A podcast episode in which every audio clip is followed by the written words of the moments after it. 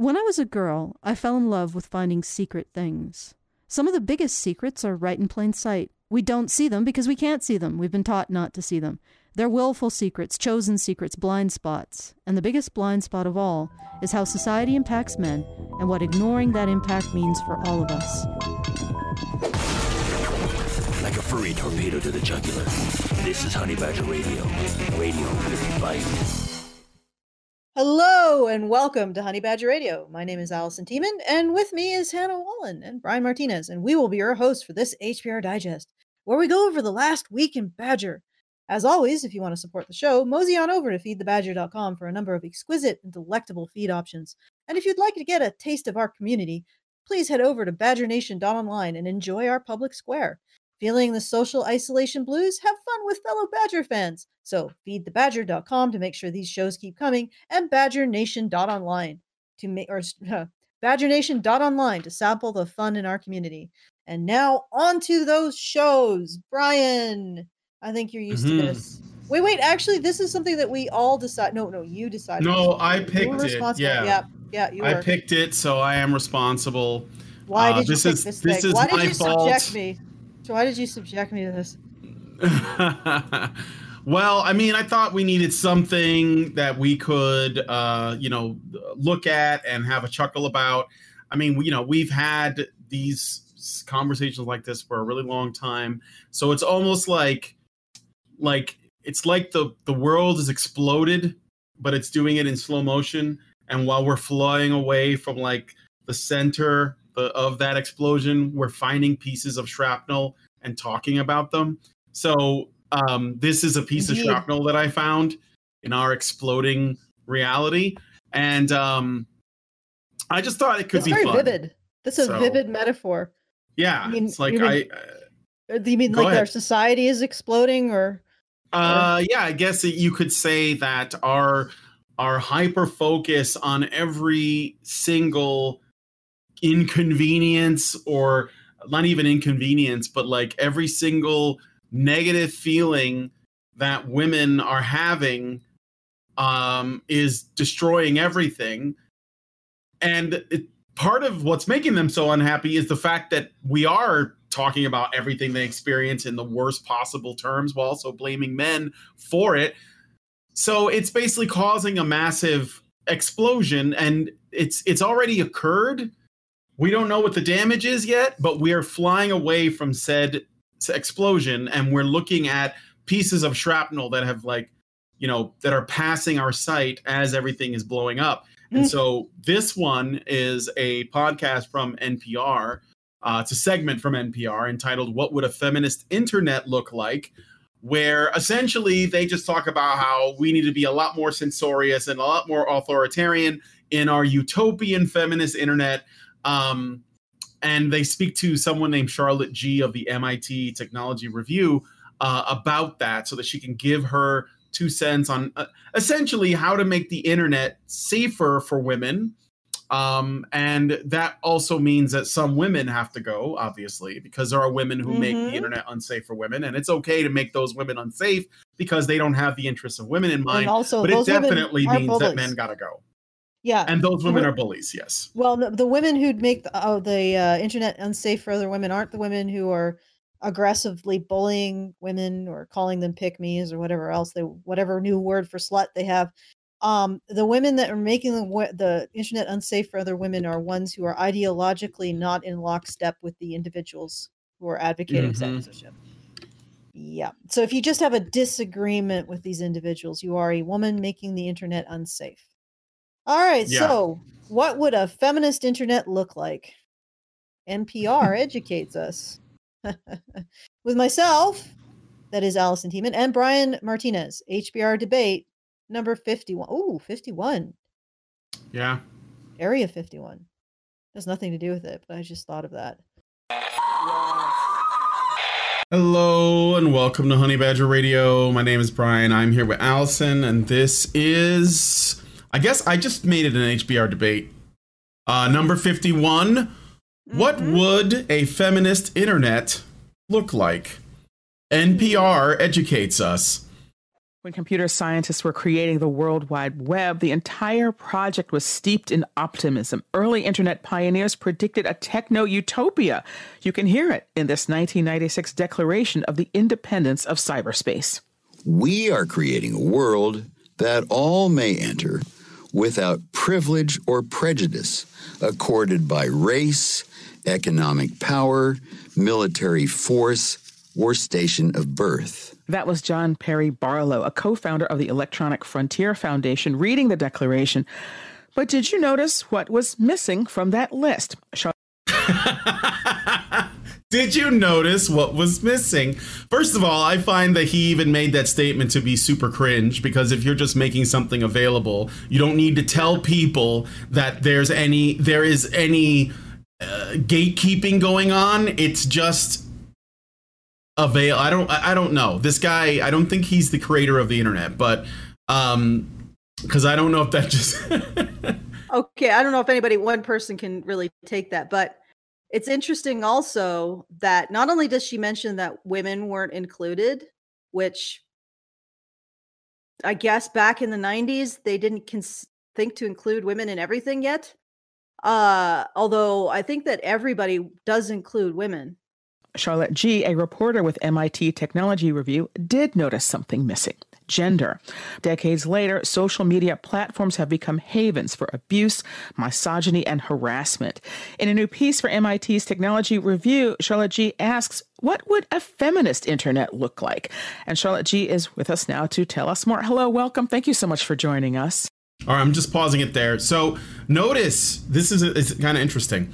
I was talking about just now how women dominate social media, and where men can make, like, I hate even framing it this way because it makes it sound like a competition. I don't think it is. But the ways in which men impact the internet the most is when they create their own websites, their own communities. They build them, but they don't usually run social media, and women do. And what's interesting is that this woman, the host, interviewer, whatever, she says social media is like basically the place where men get all this abuse and stuff. What's interesting about it is, in the eyes of this woman, social media is the internet. Like, there's nothing that exists outside of her favorite websites, which is Twitter, Facebook, YouTube, Google, probably more broadly, Instagram, etc. So those are the places that she is talking about when she talks about the internet. She's actually just talking about social media. For having me. Well, first of all, did you want to say something? No, it's okay. It's okay. All right. And I hate to start this way, but I do have to start this way. Set the problem up for us. You know, why is the internet so toxic, especially for public-facing women? There have been many, many surveys that have shown that women in general, and women of color in particular, receive an excessive portion of the online abuse, which isn't to say that other people don't, but women are particularly targeted. So why is the internet? Why is the internet so toxic to women? Because other women target women more. It's as simple as that. Like, if you look at the charges for revenge porn, it's something like 98% of the perpetrators, or like 99% of the perpetrators, are women. 95% of the people who are victims are women. So the answer to that question is, and will always remain, because women are the targets, the main targets of women. Now, if you look at just cross-gender targets, women are more likely to target men than men are to target women. But so essentially what a feminist internet would look like would be an internet that empowers women to target each other and has absolutely no reprisal for when they do. So it would be women essentially beheading other women willy-nilly, and then the instant they get called out for it, they scream misogyny and victim blaming, and they just go on to behead some more women. So that's that's the feminist internet. There you go. Case it is. It is true, because it is a social media platform. And like, if you took away, you know how people say, and I really hate this, but I hear this a lot. I get this a lot, where I will watch conversations about you know, just sort of like the general temperature of our society. And you'll always inevitably get to this point where people blame social media for the problems, where they say, well, Twitter, nobody should be on Twitter. Twitter is cancer. It's almost as though they're trying to tell us that Twitter, Facebook, Instagram, YouTube, etc., it corrupted people and made them into like these kind of socially hostile people that engage in relational aggression. And the reason why I don't like that when people say that is because I don't think that Twitter does that to people.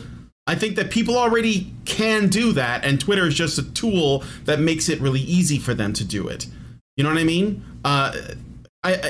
So when you say Twitter does this to people, first of all, you're mostly talking about women, because that is the way in which women act out hostility is through, they do it socially. They do it through interrelational aggression, right? It's like Mean Girls, the whole thing. Everybody knows, you know, they've been bullied in high school and middle school by girls, whether you were male or female. There has been, you know, women who have like or girls that have decided they don't like you. They want to ruin your reputation. They spread rumors about you. That's exactly what happens on social media. It's exactly the same. And the thing is, women are way better at it than men. Men can do it, but women are way better at it on average than men. So does Twitter turn women into mean girls, or do mean girls find that Twitter is really useful to them? A lot of the problem, to be honest with you, is around women who have a platform and sexists who see that and then get enraged or frustrated by this. And as I say in the piece, you know, it's the same message, which is a woman is saying something that I'm finding uncomfortable, and so I'm going to get her to shut up. And the way that this is done is through trolling campaigns, through people that kind of ask repetitive questions to people, just people that are making, you know, life a bit more uncomfortable for women. Calling me out. So it's not a repetitive question? They don't like it when you ask questions they don't want to answer, and then you hold them to account for not answering, which is what she's basically saying. Repetitive questions. I don't think I understand. I don't recognize what they term women. Whatever they are referring to, whatever this woman thing that they have constructed in their mind, I don't want to be part of it at all. Mm-hmm. Because it sounds like a thin-skinned, nasty piece of work that just wants to silence people. If you have a platform and that means your voice is going further, that means you're going to attract more attention, that means law of averages, you're going to attract more negative attention. So the more of a platform you have, the more negative attention you're going to attract. The end. I think I'm pretty sure that the studies that they found that men actually attract more negative attention than women on the internet, and that includes from men and women. Yeah, from trolls and whoever else. And that includes men with platforms. So, okay, you have, madam, you have invited me to feel that I'm a victim of something. And I find myself wholly unconvinced by your desire to make me feel like a victim of something. What is it that you enjoy so much? Like, seriously. I think they're really afraid of confronting the truth. Mm. Like because you described it as both liberating and gave you a sense of security. And I know that those things seem to be oxymoronic or paradoxical, but the truth is that when you realize that you actually have control over your life, and have control over your own fate, and that you can, in fact, make decisions that directly impact you. But it only requires that, like, freedom to accept and engage in that. You do find that with that freedom comes, like, your recognition of how you impact the world, which then requires your discipline, and then from that discipline comes the feeling of freedom. It's like you're no longer a leaf on the wind. Now you know that if there is a fail on your part, it's you that did it, and you can adjust and improve and keep going, but it's your choice. And I think that the security blanket or the straitjacket of victimhood that feminists wear, or they insist others wear, because I don't think they believe what they're saying, but they're hoping to convince other women of it, is something that takes away all of their agency, but it feels good because they don't have to take responsibility for anything. So if you having to face responsibility for women like this, I think it's like just a terrifying prospect. It's like looking at the painting of Dorian Gray. You know what I mean? Like, it's a terrifying prospect to look at all that you have done and actually have to take responsibility for it. And I think that that's what it is, that they and by the way, you know, being able to say this is the fault of the patriarchy or some other system or men or misogyny or whatever, instead of what can I do, you know, to make my life better. Being able to blame other things also explains why these women are so miserable, and they don't have to take responsibility for their own misery, because if they do, then they have to. Again, I think it's a terrifying prospect for them. I think that it takes a lot of courage, and I don't think that they have that. Of these ideas. I mean, the interesting thing about the feminist internet movement is that it's pretty diverse, and mostly it's just a loose collection of activists who are working on trying to redress the balance, the sort of power imbalance that's going on here. It's about pushing things away from big tech and towards individuals. So, for example, making this a more consensual relationship. Which data do you want to share? Are you comfortable with certain security settings? And, you know, we do also desperately need better privacy protections. So there's also a role for politicians and regulators here. All right. So a little bit vague, but basically it sounds like people should have more control over who they can ban and censor and block, but on an individual level. Also, though, politicians and lawmakers should essentially police the internet, and only to her and her movement's like proclivities. So this is basically what Twitter already does, but apparently it's not enough. Like, Twitter literally works with Anita Sarkeesian and Zoe Quinn because they both have organizations, Feminist Frequency and the Crash Override Network, that work with Twitter to figure out who should be there and who should not. But it's not enough, guys. It's not enough. You know, how is it that this is half the population? Why is it that the concerns of half the population are so uninteresting to these companies that play such an important role in all of our lives? Why is it that women being inundated, not just with mean words, but with threats to rape them and eviscerate them simply because they may have a role in public life, is not taken more seriously? Why? Okay. Eviscerate. Have you guys seen any of those threats? I'm going to eviscerate you. I look at stuff like there's some women who are building an app called Herd, which is like a completely different social network that's meant to be designed to be a much more pleasant experience. It's called Herd?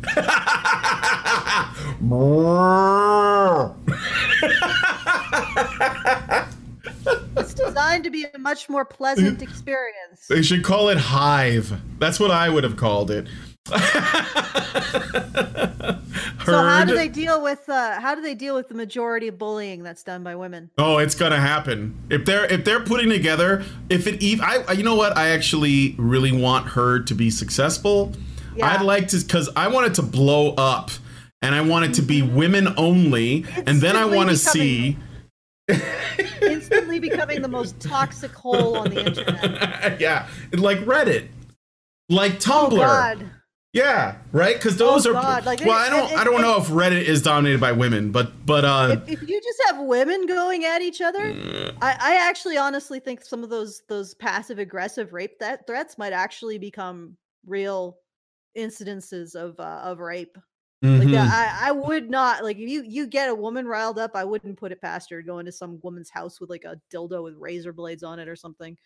They're pretty like, women's fighting is just awful. Oh no, they did. Like, when women get into fights, It's to the death. Like they don't know when a defeat is certain. Yeah, so imagine they go to like permanently harm you. Like they're gonna take out one of your eyes. They're gonna rip off an ear. They're gonna do permanent damage. But what were you gonna say? Damage that lowers your social value.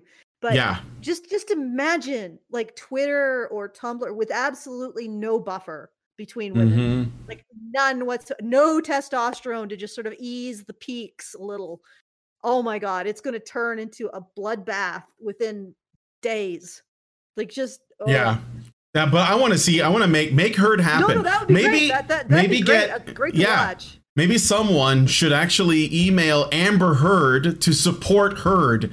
Like she could give a bunch of money to it. It would be good for her PR with feminists and stuff. And then she could be the face behind the social media platform only for women, completely abuse-free, from a woman who was also completely abuse-free at Herd's Herd, and just let it go. Let nature take its course. Oh, I just love that if that happens somehow, it'll end in nuclear Armageddon somehow. Yeah. Oh, absolutely. Like that'll be the apocalypse. When the aliens are like excavating the charred remains of our civilization, they'll be like, oh, well, let's use our alien forensic to figure out how this happened.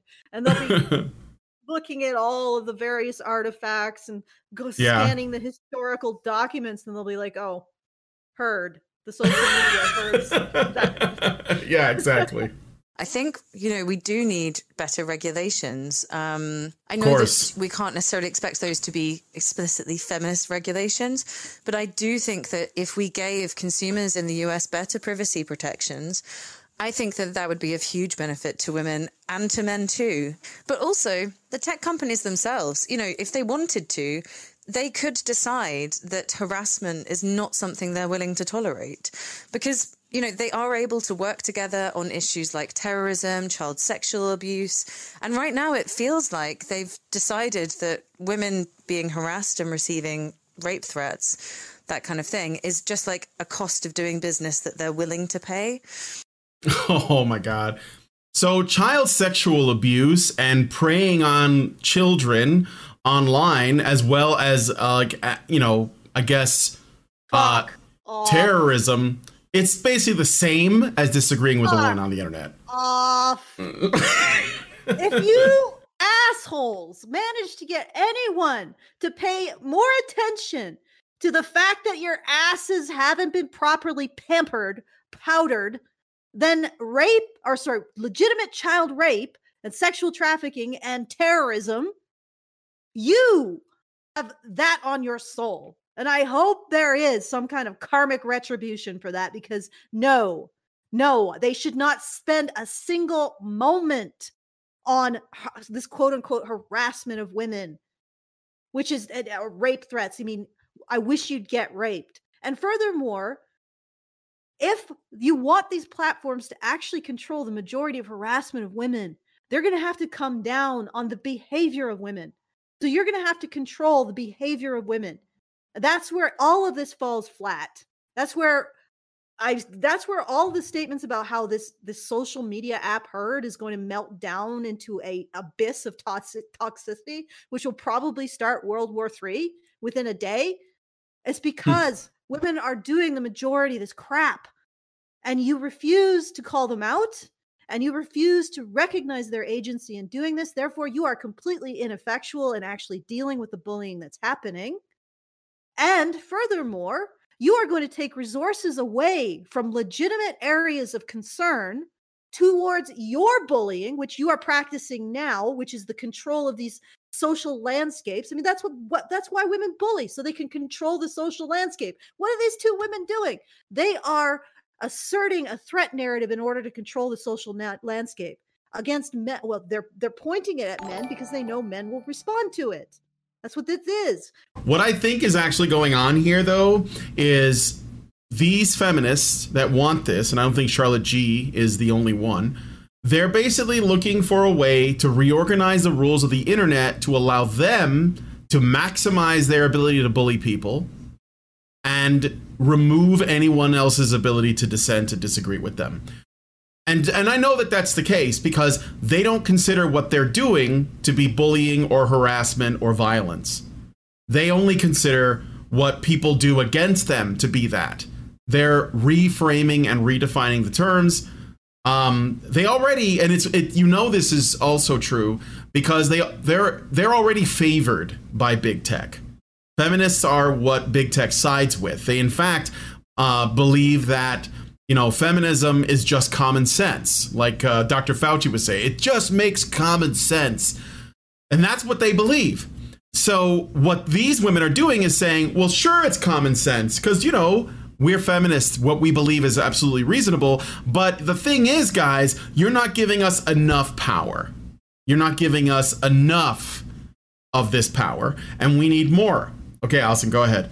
And so, like, ultimately, what a feminist internet would look like is feminists control everything. They control the speech. They control language. They control the narrative. No dissent is allowed. And all of this is supposed to be to protect women. But ultimately, it will also affect women because, you know, it's just like we said before, in the sphere of social media, women are the drivers and they control the landscape. So feminists are not only trying to take this away so that men don't have a voice in the conversation, whatever that conversation might be, but they also don't want women to have one. They want to be the only ones that run things because plenty of women, you know, could also disagree. So toxicity. Okay. All right. And we're back again. Brian. Yes. I'm pretty sure this is you still. Tell me about the news show. What did we do? What was done? I don't think I did it. So no, what was chosen? I pick the stories and I get help from some of our people doing the write-ups, and I appear on with several panelists. Hannah is one of them. So on this week's HBR News show, I wanted to talk about the Ma'Khia Bryant attempted stabbing incident that turned into a police involved shooting where a woman who, a young lady, a teenage girl, tried to stab another girl and was shot fatally by police. And of course, this was turned into a cause for activist groups like Black Lives Matter. But the reason why I wanted to talk about it, just, you know, it has nothing to do with the fact that it was, in fact, a justified shooting because a woman was coming after another woman with a knife. And the woman who... one of those women had actually called the police and they showed up to protect a woman. So it's got nothing to do with those details. But what I found extra interesting about this incident was the way in which it was framed by the media, as well as celebrity personalities and other sort of online activist types, where they essentially made the argument, girls will be girls. And it's okay if they get into knife fights because that's how it was for me when I was growing up. And I thought this was fascinating because it was literally like, you know, I was thinking if two boys had done this, would this have been a story? And would anyone actually be making this defense? I think the defense, that kind of defense is ridiculous anyway. But to essentially make the same kind of argument that we claim we make for boys when they fight, which is that boys will be boys, but you're just doing it for girls and all of a sudden it's okay. I just think that's hilarious. So I just needed to point that out because I think that was something that people missed. And that is what I try to do on the news show. I think I must have missed that part of my childhood. You know, the knife. Yeah, fight. You haven't been into a knife fight with other girls. I mean, we did talk a little bit about to be Allison. Yeah. Sorry? It's not that much fun. Knife fighting is not that much fun, especially when the other person is the only one with the knife. It really sucks. Yeah, the only way it can work is if you're in like in a Michael Jackson music video, and it turns into a dance number at the end. That's the only way that a knife fight works out. But or if you're like Indiana Jones and you know you happen to be the one with the gun. Yeah. Let me get this straight. Most teenage girls don't run around with guns. You know, some do, but not very many. Thank goodness. Well, they probably the ones that do know how to use them, but unless they're criminals. Yeah, I was gonna say there are female gang members. It's just that they're more likely to use something other than a gun. Yeah. I was just going to say, like, judging from, you know, feminist rhetoric, that two boys wrestling is toxic masculinity. Just wrestling. Mm-hmm. Two kids just had roughhousing. Play wrestling. Yeah, right. Yeah, but you know, so we can't let boys play wrestle, but girls should be able to knife fight with each other. Like, what kind of society are we creating if we have, like, we don't hold women to any kind of standard? And they just can do whatever they want to each other. Like, how quickly do we descend into the caves with this nonsense? Women can knife fight. Women can nuclear bomb each other. Women can, like, scalp each other. You know, that's good. That's just expressing her femininity. She has like 12 scalps of her female rivals. That's just, you know. You haven't seen very many chick fights. They do pull off each other's hair and pull out each other's hair, depending on whether it's attached or not. And you know, depending on which set of girls, you know, whether it's girls with money or girls with no money, it might just come off. It might not be attached if they're girls with money. So yeah. Mm. Oh, and when girls fight, they it's not like when men fight. I think when men fight, they try to establish dominance and then they try to end it there. So it's like a guy pins a guy or knocks a guy out if it gets to that, or one guy essentially submits. He says, "I give up," right?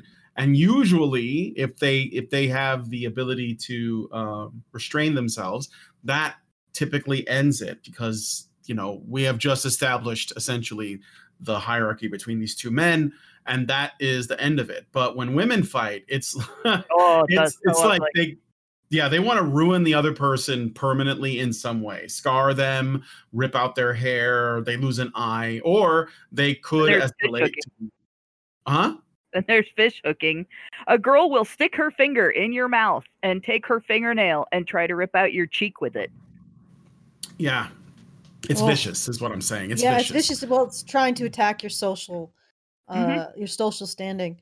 Okay, well, let's move on to the next. All right. So yeah, aside from that, we also have a story which may not appear to be about men's issues on the surface, but it really is, which is essentially talking about Joe Biden's administration's climate plan and all of the things that he's planning to institute, which essentially will result in the losses of lots and lots of jobs that are done by men.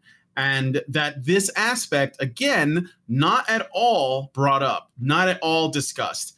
And it's a lot, like, you know, something about cutting our red meat by 90%. So we can only have like one hamburger a month or something like that. It's crazy. Then we have this one's pretty funny. The YouTube CEO, Susan Wojcicki, had given herself a Free Expression Award, which was also sponsored by YouTube, and then appeared on YouTube to thank YouTube for awarding her with the YouTube award. So, also, by the way, yes, she awarded herself a medal for being herself, while also, by the way, in her sort of like acceptance speech for the award she gave herself, she talked about like the several million channels that she removed from YouTube so it's a Free Expression Award, but let me talk about all the channels I took down as a way of celebrating that. As a way of celebrating free expression, we're going to talk about the importance of censorship. Okay, guys, I know we're experiencing the explosion and watching the shrapnel, or having experience, but you know, there it is sort of I have to admit that the floor, or the show, what is it? The dinner show at the end of the universe, or whatever you want to call it. Restaurant at the end of the universe. It's pretty freaking hilarious. Like, come on. Sometimes the shards are really funny. It's like when you're laying down and there are clouds passing, you see one, you're like, that one looks like a penis. It's like that, but these are shards from the explosion. And then lastly, we have a story about, essentially there is this game called Hearthstone, which is very popular. It's developed by Blizzard, and it's sort of like a video game, but it's a card game. Anyway, it's extremely popular with gamers and a lot of game streamers, right? They stream this, and they have tournaments and all this other stuff. And there are a couple of them that are women. There are some women gamers. And essentially, they were complaining that at the highest levels of competition, it's male dominated. And there was a tournament for $100,000 that was won by a woman one year, a Chinese woman, I believe.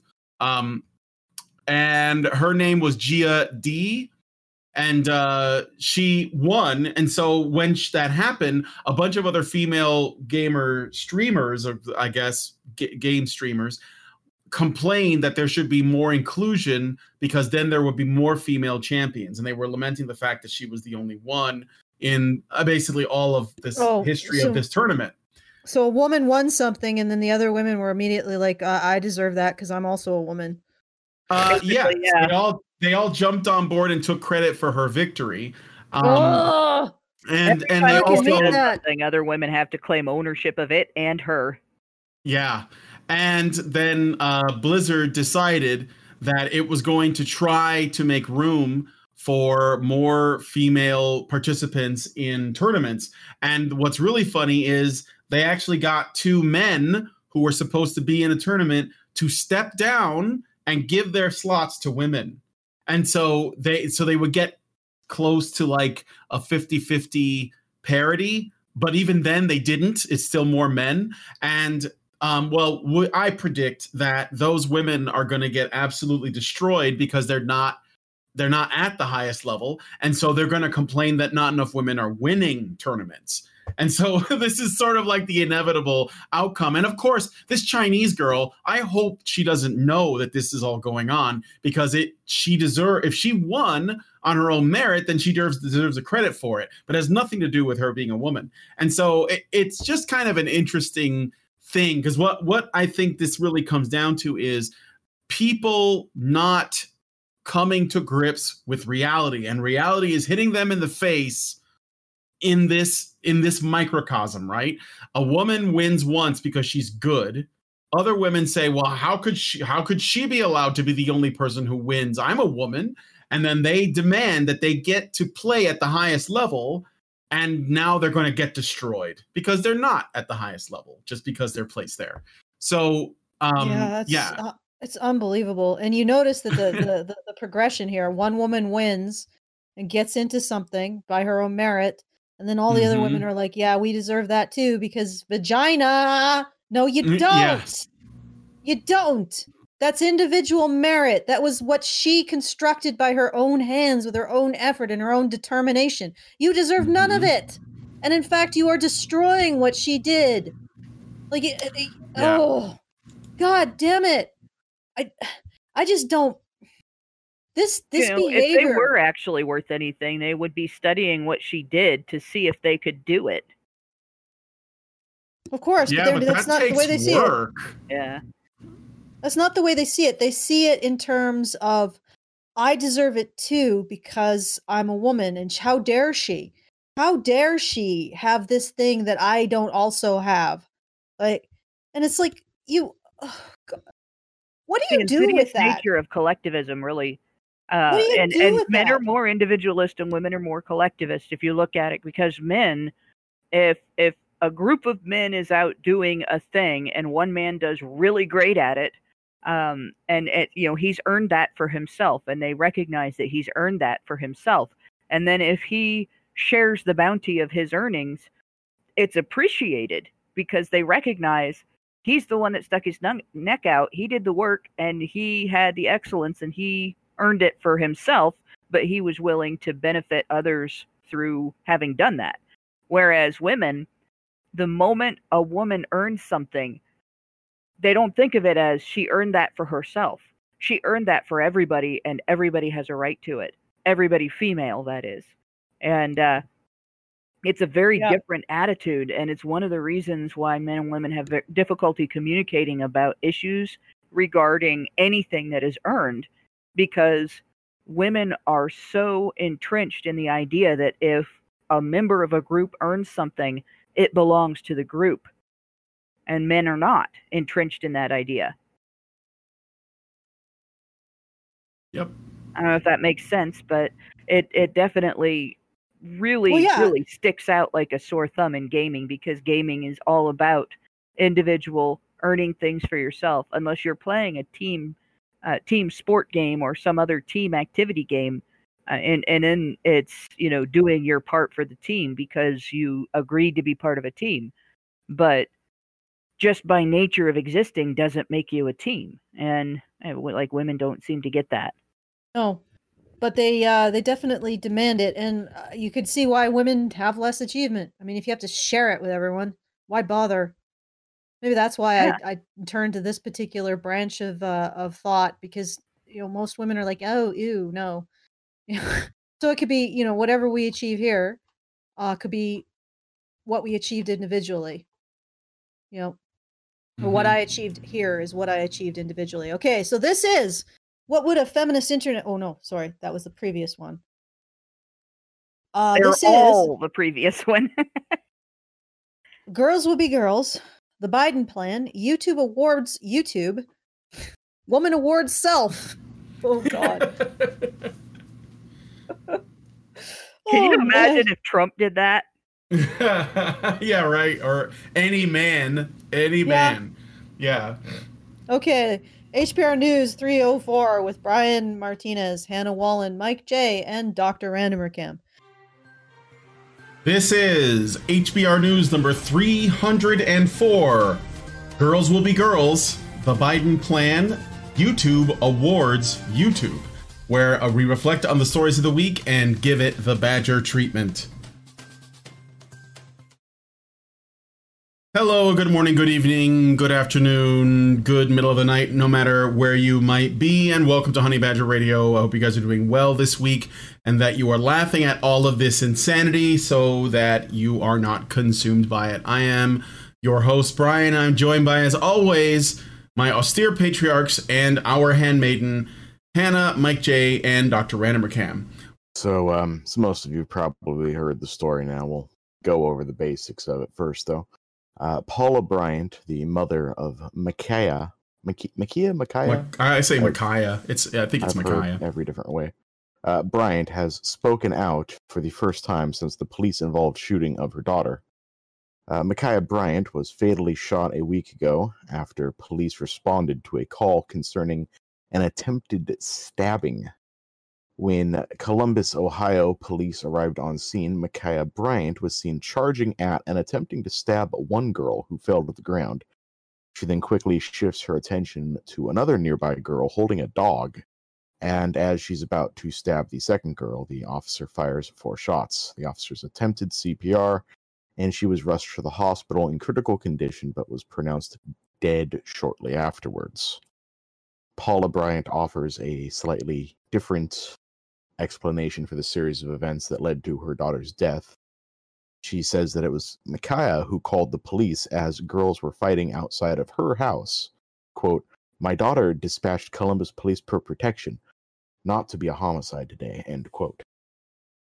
Like, thank God he didn't wait until half a second later when the stab had been completed, because she was in mid-stab at the time. If he'd waited half a second later, he'd have a stab victim and a shooting victim. But because he was so quick to react, a black girl's life was saved, and I'm told black lives matter. President Joe Biden's ambitious plan, I would say it's more like the Biden administration's plan. I don't know if Biden actually has opinions on anything. President Joe Biden's ambitious plan to slash greenhouse emissions by 50 to 52%, strange number, over the next decade could prompt sweeping changes that could affect how Americans eat, drive, and heat their homes. He claims that the plan would create jobs and boost economies. His goal is to have the U.S. carbon-free by 2050.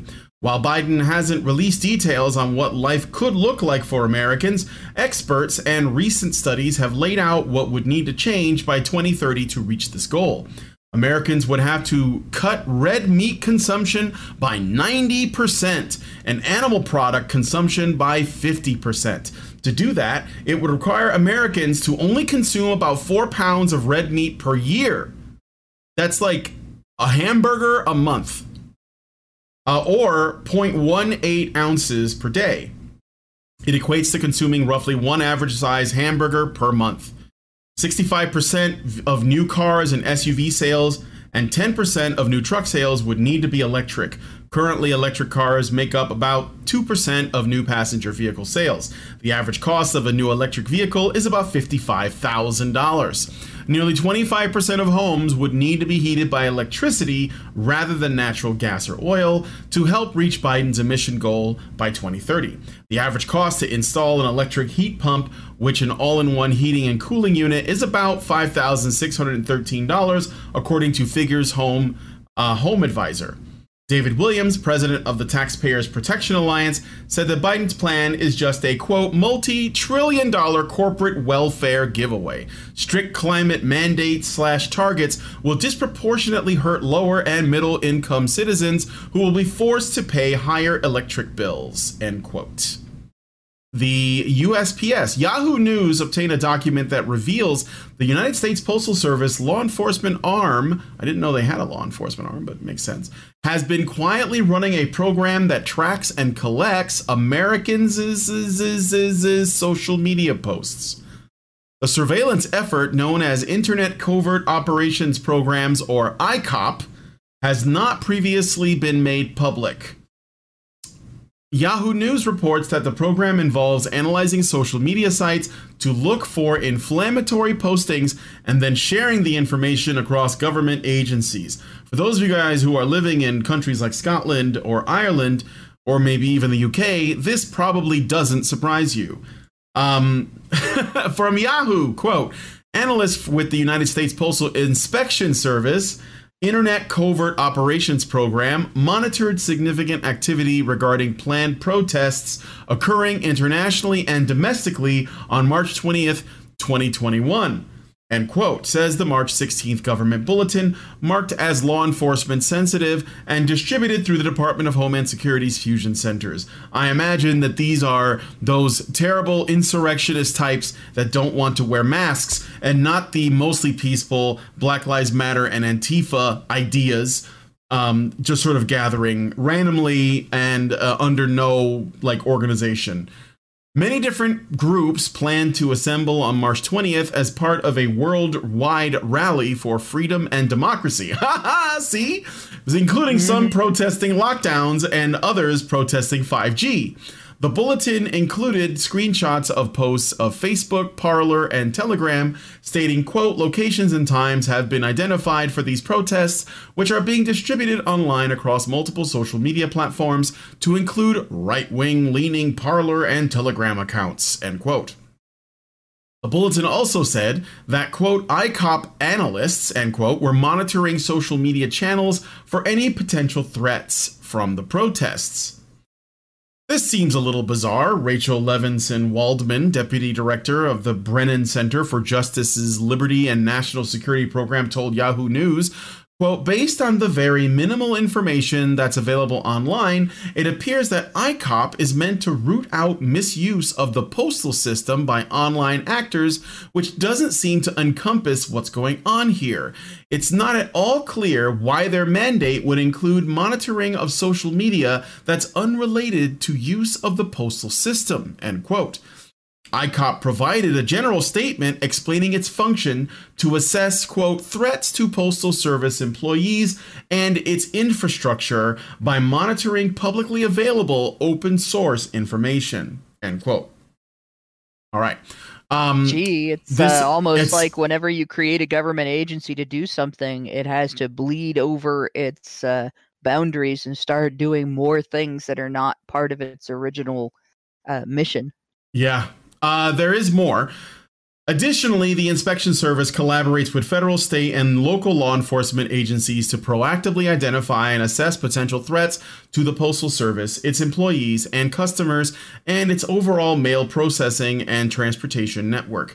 In order to preserve operational effectiveness, the United States Postal Inspection Service does not discuss its protocols, investigative methods, or tools, end quote. Chicago law professor Jeffrey Stone, whom President Barack Obama appointed to review the National Security Agency's bulk data collection in the wake of the Edward Snowden leaks, has expressed confusion on the Postal Service's examination of internet posts for security issues. I just don't think the Postal Service has the degree of sophistication that you would want if you were dealing with national security issues of this sort, he said. There are so many other federal agencies that could do this. I don't understand why the post office would be doing it. You've got the FBI, Homeland Security, and so on. Yeah, I mean, I'm still waiting on, Lindsay and I are still waiting on a letter from Lindsay's mom that she mailed out months ago. So I don't know why these people are the ones best qualified to do this, but still. CEO of Google on YouTube, Susan Wojcicki, was awarded the Free Expression Award by the Freedom Forum Institute. A lot of freedom in there, man. So free. She was awarded the Free Expression Award. YouTube. Okay. All right. Go ahead, Mike. So awarded the Free Expression Award by the Freedom Forum Institute, which is just kind of a little bit sponsored by YouTube. So again, yeah, YouTube award, YouTube then praises YouTube. YouTube mostly responsible. During her acceptance speech, where there's something I can't get over about her, and like I'll say it, and you guys are never going to unnotice this. She always looks like she just woke up and she cried herself to sleep. Yeah, it's the same look Jack Dorsey has. Yeah, except Jack Dorsey woke up in a cave in Afghanistan. Yeah, he's slowly getting this Rasputin thing going on. Yes. Osoima, that's. Osoima been blocking. Yeah, Osoima been blocking, right? So during her acceptance speech at the digitally streamed awards ceremony, because, you know, we can't meet up in person anymore, unless you're a bunch of Hollywood millionaires, then you can, but you're not going to get very good ratings. Yeah. Wojcicki stated, quote, "The freedoms we have, we really can't take for granted. We really have to make sure we're protecting them in every way possible. We also need to make sure there are limits. A lot of content that technically meets the spirit of what we're trying to do, but is borderline. And so for that content, we just reduce, meaning we're not going to recommend it to users." End quote. Wojcicki also went on to explain how over 9 million videos were removed from YouTube last quarter alone, and that 90% of those removals were done with AI, machine algorithms, which, you know, of course, she framed as a good thing. That's freedom written all over it. Borderline is an interesting turn of phrase. I think you all know what I'm referring to. Blizzard do better. Apparently, there has been some controversy in the Hearthstone community after a competition didn't include enough women's. So Hearthstone is an online strategy card game from Blizzard Entertainment that attracts Twitch streamers and other online personalities to compete in tournaments and the like. In 2019, a woman, Xiaomeng, also, her screen name is VK Lion Lee, won the Hearthstone World Championship trophy at BlizzCon. "I never had so many chills. I was so proud. We thought in that moment that things were going to change," says Alki Lake, a Hearthstone Twitch streamer, in an interview with PC Gamer. "It didn't. We haven't seen a single change since VK Lion won," end quote. So just so you guys, because I know that there's a lot of weird like screen names here. Basically, a Korean woman won a video game tournament. Not that surprising, mostly because Korean, not really because woman. And because especially when it comes to Blizzard, I don't know what it is, but Koreans love them some Blizzard games like StarCraft tournaments, Overwatch tournaments. I guess Hearthstone. I never played it. I don't know much about it. League of Legends. It's not Blizzard, but whatever. Like Koreans dominate that shit. That's like their thing. OK, it's a big part of the culture of the young people in South Korea. Specifically, so a female South Korean won a tournament and all the other women gamers suddenly took it as a victory for them as well, right? Oh, maybe she was Chinese. I don't know. You know what? I could, maybe I'm just racist. I don't know. Okay, but anyway, last week, a Blizzard-run competition called the Crossroads Invitational pitted two teams of Hearthstone personalities against each other in pursuit of a $100,000 prize pool. The problem was the initial roster featured 18 men and only 2 women. Dun, dun, dun. Oh my God. The best of the best. And it was mostly men. Why? All of this misogyny. The roster made, quote, some content creators like Slissa wonder aloud why so many female content creators are overlooked for these spots. Slissa also mentioned that Blizzard asked her to run an all-women Battlegrounds tournament last year. She says the petition Blizzard, or that she had petitioned Blizzard to make the competitors' pool more diverse, but was told no by the company as it would, quote, look bad if the women lost. I find this paragraph funny because she wants diversity, but Blizzard is worried that if she gets diversity, the women won't win. So, like, they'll get their asses handed to them because, again, this is highly competitive online video game tournaments. They tend to be dominated by men. This sparked a wine fest on social media, to which Blizzard responded by adding 2 women by slots Blizzard responded to by adding women to slots vacated by a couple of male players. So I will show you guys the tweet. It's right here by Hearthstone. We have 2 new participants for the Crossroads Invitational. Welcome at LunaLove8 and at AvelineHS to the roster, and a huge thanks to Crip and Regis Kilbin for graciously offering their slots. So literally, and this is actually what feminists want, that's men. Such a great name. We have to acknowledge that real quick. What? Regis Kilbin. Yes. Instead of Regis Kilbin. I love that. Yeah, that's fucking great. Fucking hats off, man. That's a good name. So Regis Kilbin and the other guy, Crip, gave up their slots, i.e. men have been asked to remove themselves to make room for women who are not as good. I mean, they couldn't be, otherwise they would have had those places. Hearthstone continues down the thread, why we're doing this. Representation and inclusion matter, and we're committing ourselves to being better. It's vital that our events represent the reality of the Hearthstone community, made up of numerous talented and deserving women who dedicate themselves to the game every day. In order to commit ourselves to doing better in the future, every community events invitees will have a greater representation of women moving forward. This is only one piece of our future plans around diversity and inclusion. To the women of the Hearthstone community, thank you, and know that we will live up to this through our actions. Just get in touch with the Bully Hunters. I hear they have access to a battalion of elite female gamers. Where are they? yeah, I know. And then here's a picture, because Lindsay wanted me to show me this, of the actual Hearthstone community. So, like, there's a website you can go to where, you know, like, they basically say, hey, do you want to be a professional gamer? Here are all the things you're going to need to do. And they actually have photos of people practicing. Here is a picture I want you guys to look at. Do you see any women here that are practicing the Hearthstone game and playing? Well, now you don't know how any of those people identify, bro. That's true. I don't know that. It's not only is it mostly men, but it's mostly white men. God, this is really bad. This is really bad.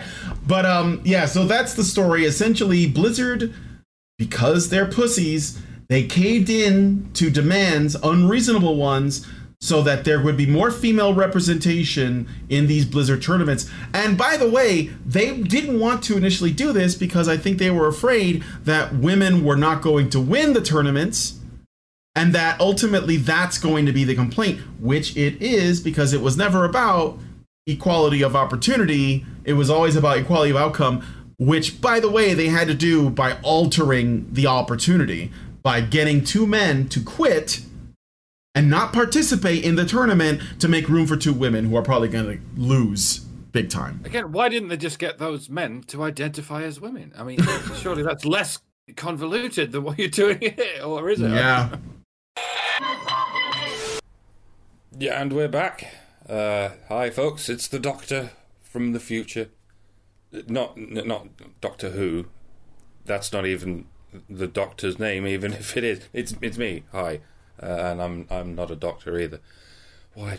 Next up, unsafety nets, society's unwitting self-destruction device. HBR Talk 178. Hannah from the past.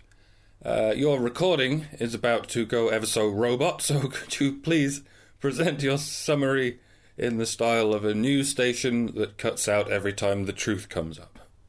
In other words, a news station. Environment. All the other moms in trees was like, she's fine, leave her alone, right?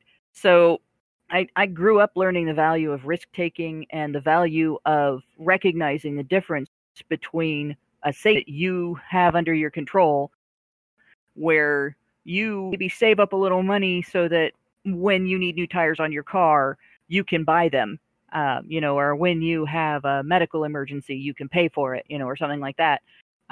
Whereas instead, society that are actually controlled by other people, they end up putting a lot of stipulations on people's lives and activities that trade to take perfectly reasonable. Thank you, Hannah. Now, HBR Talk 178, Unsafety Nets, Society's Unwitting Self-Destruction Device. We get told all of the time by political ideologues what kind of dangerous culture we live in. Rape culture, drug culture, gun culture, gang culture, even cancel culture. There are dramatic political arguments around every one of those labels. The reality is we live in a safety net culture, and it's strangling everything about humanity that makes our species great.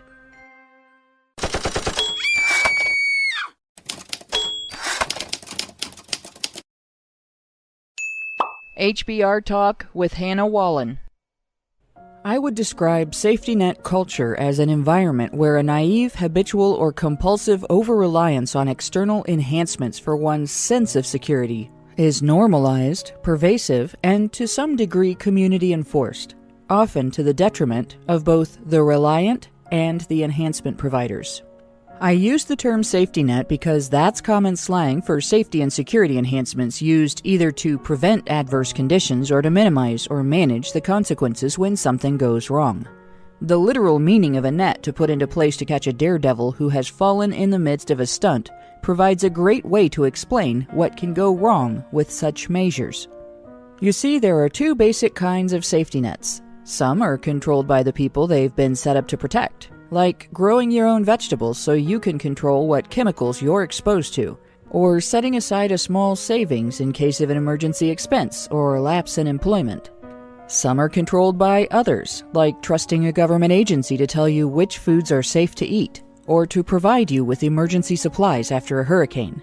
Across those two types are two subtypes. Some measures are reasonable, rational, and beneficial steps taken without imposing on anyone against their will. Some not so much. They may involve unreasonable steps or imposition, they may be ineffective or dysfunctional, or they may be supported by irrational beliefs or expectations. Feminism's rape culture narrative, for instance, leads to women and girls taking all kinds of ridiculous measures for their own purported safety, as well as demanding a right to expect the targets of sexual misconduct allegations to be stripped of their due process rights in order to protect women.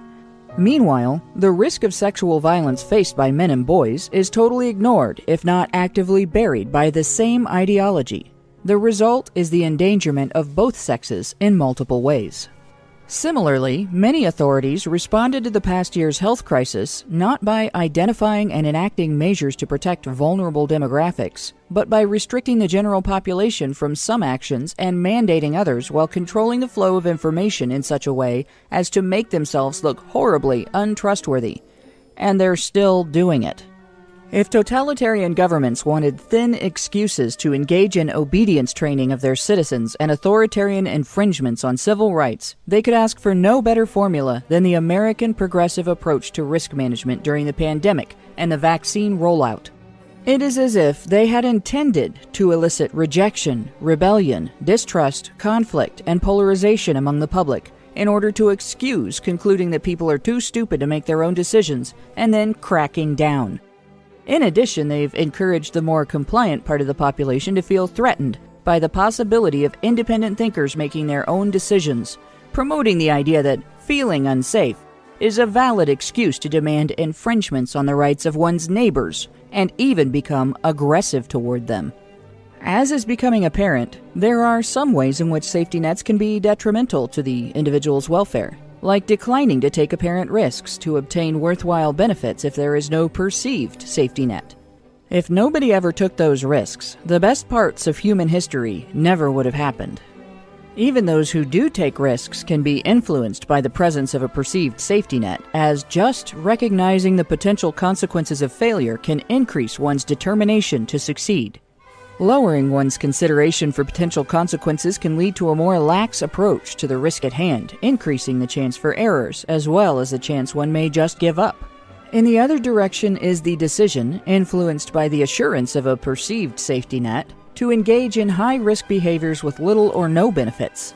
The sexual revolution is pretty much a microcosm of the drawbacks of safety net culture. Under social norms regarding women's sexual choices, it's not even acceptable to point out that not all of the potential consequences of carelessness can be mitigated. God forbid anyone mention that what cannot be mitigated can have profound individual and society-wide impact. Instead, under the new improved standards, women must be protected from any sense of being judged. To that end, they are placed on a pedestal of presumed beneficence. From there, they are expected to look down upon all cautionary advice as sexist moralizing intended to control women's bodies. Guided by gynocentrism and feminist rhetoric, girls and women who take stupid risks end up profoundly shocked when they discover consequences from which no one is willing or able to protect them. Meanwhile, we have entire government departments set up to shield women and families from the manageable consequences when women engage in indiscriminate, unprotected sex, and reliance on their programs grows annually. Two-faced feminists complain with one mouth about the lack of gender parity among CEOs and federal-level government office holders, while the other shrieks demands for more and bigger government-administered safety nets for women. At no point do they consider the possibility that feminist-lobbied programs which make women too comfortable with failure and mediocrity might be one reason why fewer women aim for those high bars. And don't you dare bring up the damage that ripples out when that carelessness is government-funded. If you do, defenders of Milady Jezebel, Queen of the Department of Human Services, will be happy to correct all of your misconceptions. Multiply all of that by similar systems in nations all over Western civilization, and you have a worldwide maze of comfortable, reassuring, liberty-killing detriments to human progress. Unsafety nets. Some destroy human initiative by eroding people's ability to feel confident without some version of a security blanket in law, policy, or social standards. Some protect against things that are not threats, at the expense of rights, freedoms, and peace within communities. Some offer only an illusion of safety while encouraging risk that comes with only an illusory reward. Unsafety nets have become abundant everywhere humanity has erected huge government structures to act as all-encompassing safety nets in place of more trustworthy individually controlled measures like diligence, ingenuity, mindfulness, personal ethics, and neighborly altruism. We're left totally unprotected against the scariest monster known to man. The hard master who uses the pretense of being more invested in your welfare than you are as an underhanded means of keeping you from becoming equal to him. I think part of human society is creating a safety net. I mean, if you think about it, our towns, our village, our houses, everything is a safety net for us. This little nest, little perfect human environments that we live in. Otherwise, we'd all be running naked in the woods and getting eaten by bears. So, I mean, there's an impulse in human society to create a safety net. So I want to create a fear culture around the safety net itself. The question really is, when does the safety net become itself harmful without getting rid of that impulse that we all have to make our world safer for each other, more comfortable for each other, more just for each other? I mean, that's the basis of human civilization. If we didn't have that, we would be chimpanzees. I mean, they have sort of a I don't want to call it a society. They sort of have a social structure, but they rarely have any interest in making things more comfortable for other chimpanzees. And yet human beings do. we have an interest in ensuring that vulnerable members of our community remain comfortable and safe. And that's sort of part of what makes us who we are.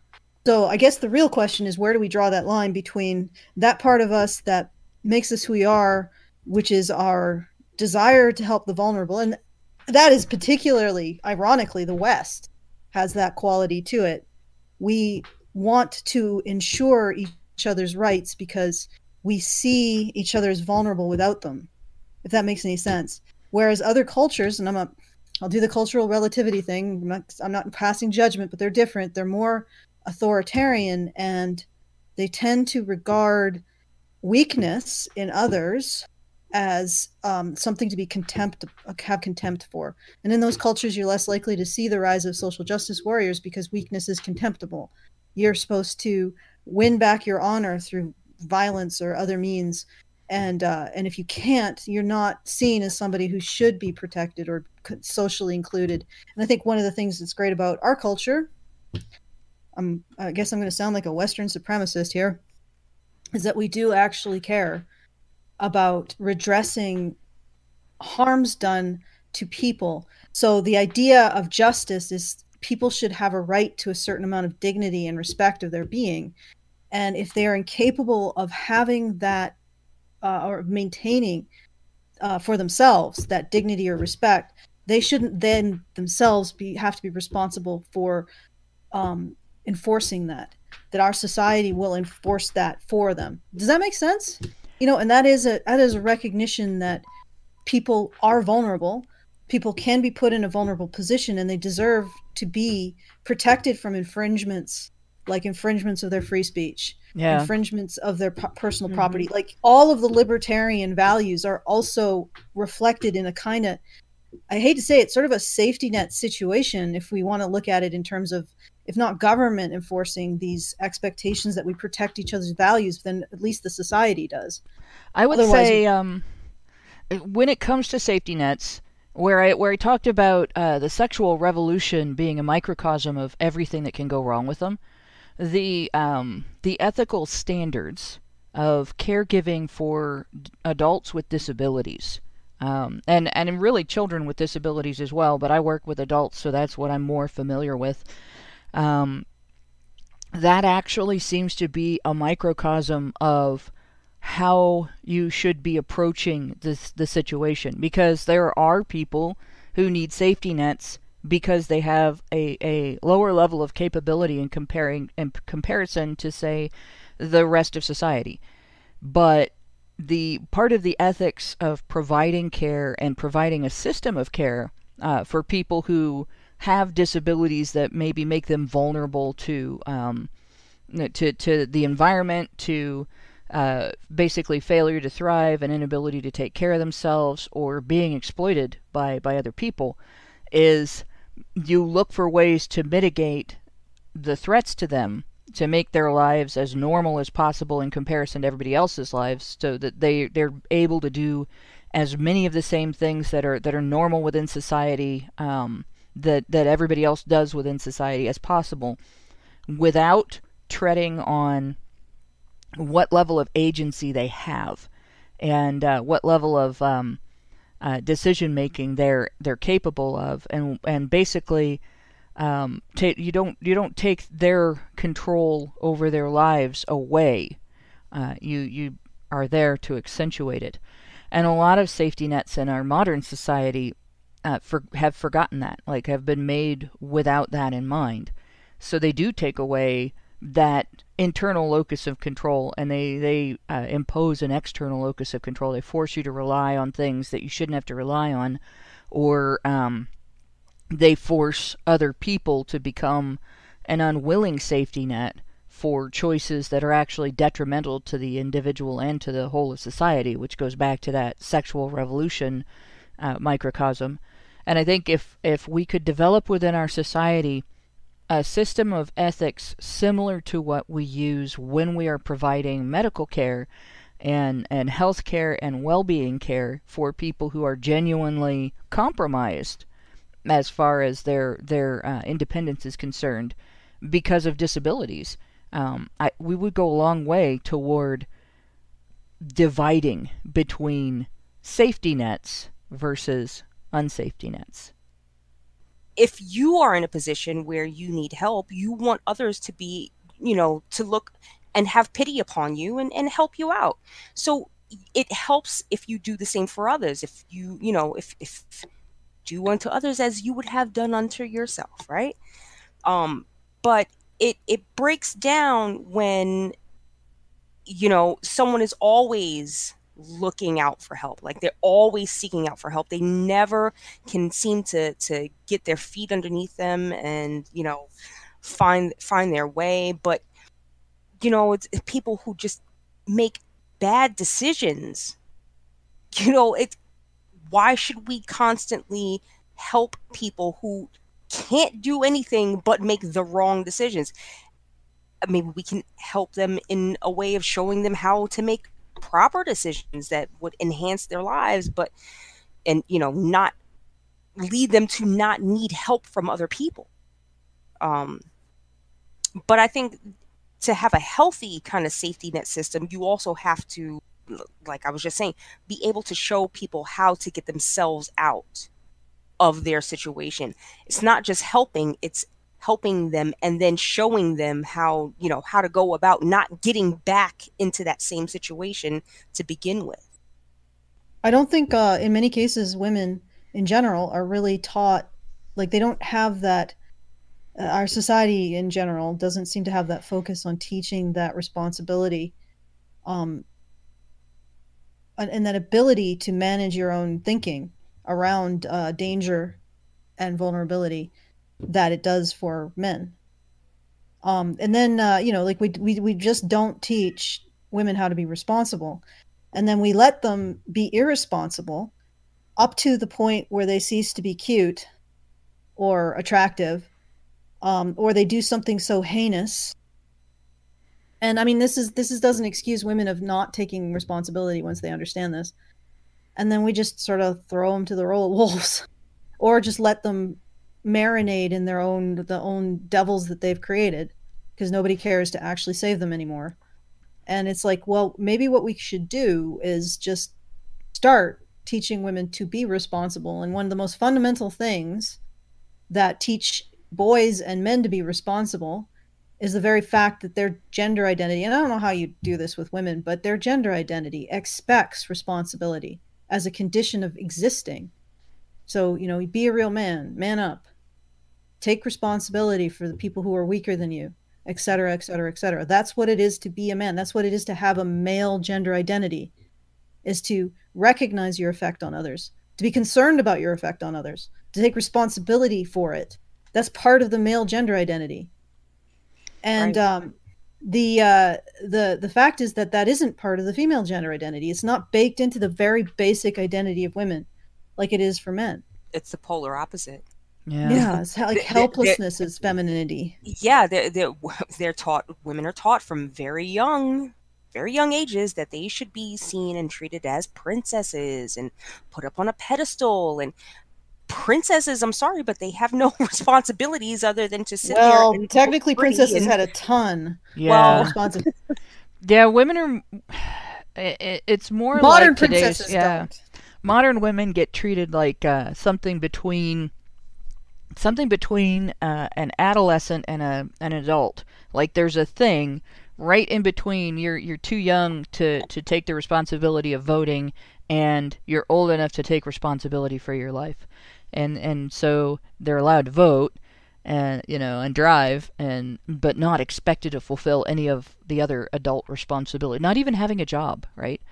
And what's really sad about this is it's a step backward for women, because if you look back in history, if you look back 100 years ago, that was not the case.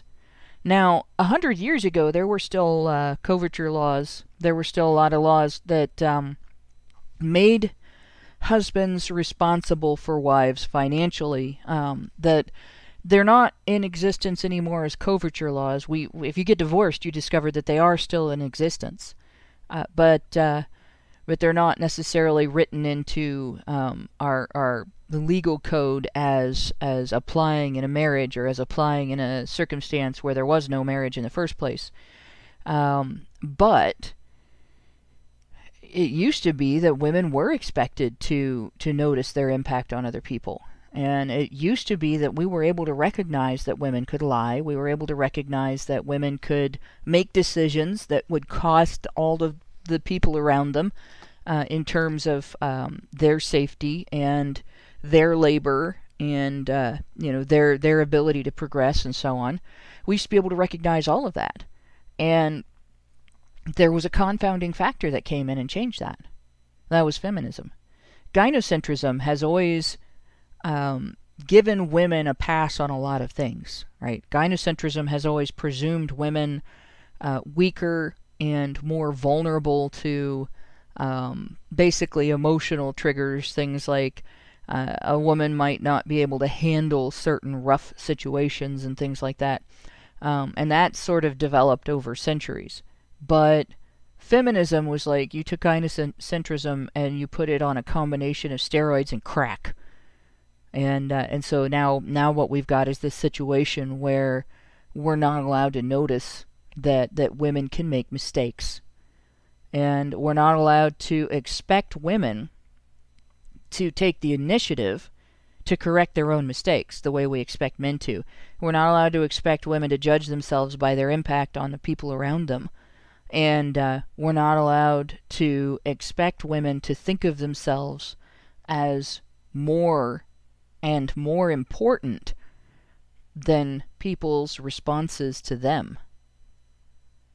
And that's a really sad thing for all of society. It hurts men, and because it makes men responsible for women. It basically puts our society in a position of forcing women to take advantage of men and forcing men to be taken advantage of. And it hurts women because it prevents women from reaching their fullest potential as human beings. Everybody has the capacity within themselves somewhere to take risks, to strive to be a benefit to their community, to want to leave their mark on the world in a positive way where they've done something, even if it's just for one other person, right? Even if all you did was take soup to your neighbor when your neighbor was sick, right? Everybody has the capacity to want to be that person. And everybody has the capacity to want to minimize the number of mistakes they're going to make and reduce over time their pattern of mistake making as they get older and wiser. It's really, really evil to tell people you're not allowed to do that. You can't be wrong, and therefore you're not allowed to correct your mistakes. You're not allowed to reduce your pattern of making mistakes as you get older. You're not allowed to learn from them. You're not allowed to better yourself because you're not allowed to need betterment. That's like cutting somebody's legs off. That's the end. Allison's recording also cut out in case you hadn't...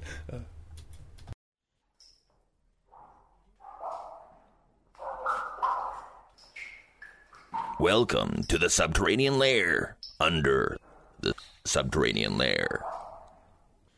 Everywhere we go, men are being shamed. They're being shamed for being men, for being masculine, for their interests, for their lack of interest, for how they express their emotions or don't express their emotions at all. You want to just suck it up and tough it out, but that's shame too. Being stoic is the reason why women are hurt, don't you know? Or at least that's what they say. Imagine a community where men don't need women's permission to be men, where women have men's back, because as strong as you are, sometimes you need someone to notice you and take a moment to show that they care. Imagine the Honey Badger Radio community, men and women coming together to be their best selves and support each other, overcoming all the messages that men and masculinity are bad and to blame for the world's ills. If you're interested in joining that community, and taking your place by our side, helping us build a more compassionate, a more just, and just plain funny world, then go to FeedTheBadger.com. Support our community, take part, help us build something great together. The world needs masculinity. It needs men. It needs you. We recognize that. Support that recognition. FeedTheBadger.com. With Lucky Land Slots, you can get lucky just about anywhere. Dearly beloved, we are gathered here today to... Has anyone seen the bride and groom? Sorry, we're here. We were getting lucky in the limo and we lost track of time. No, Lucky Land Casino, with cash prizes that add up quicker than a guest registry. In that case, I pronounce you lucky. Play for free at LuckyLandSlots.com. Daily bonuses are waiting. No purchase necessary. Void where prohibited by law. 18+. Terms and conditions apply. See website for details.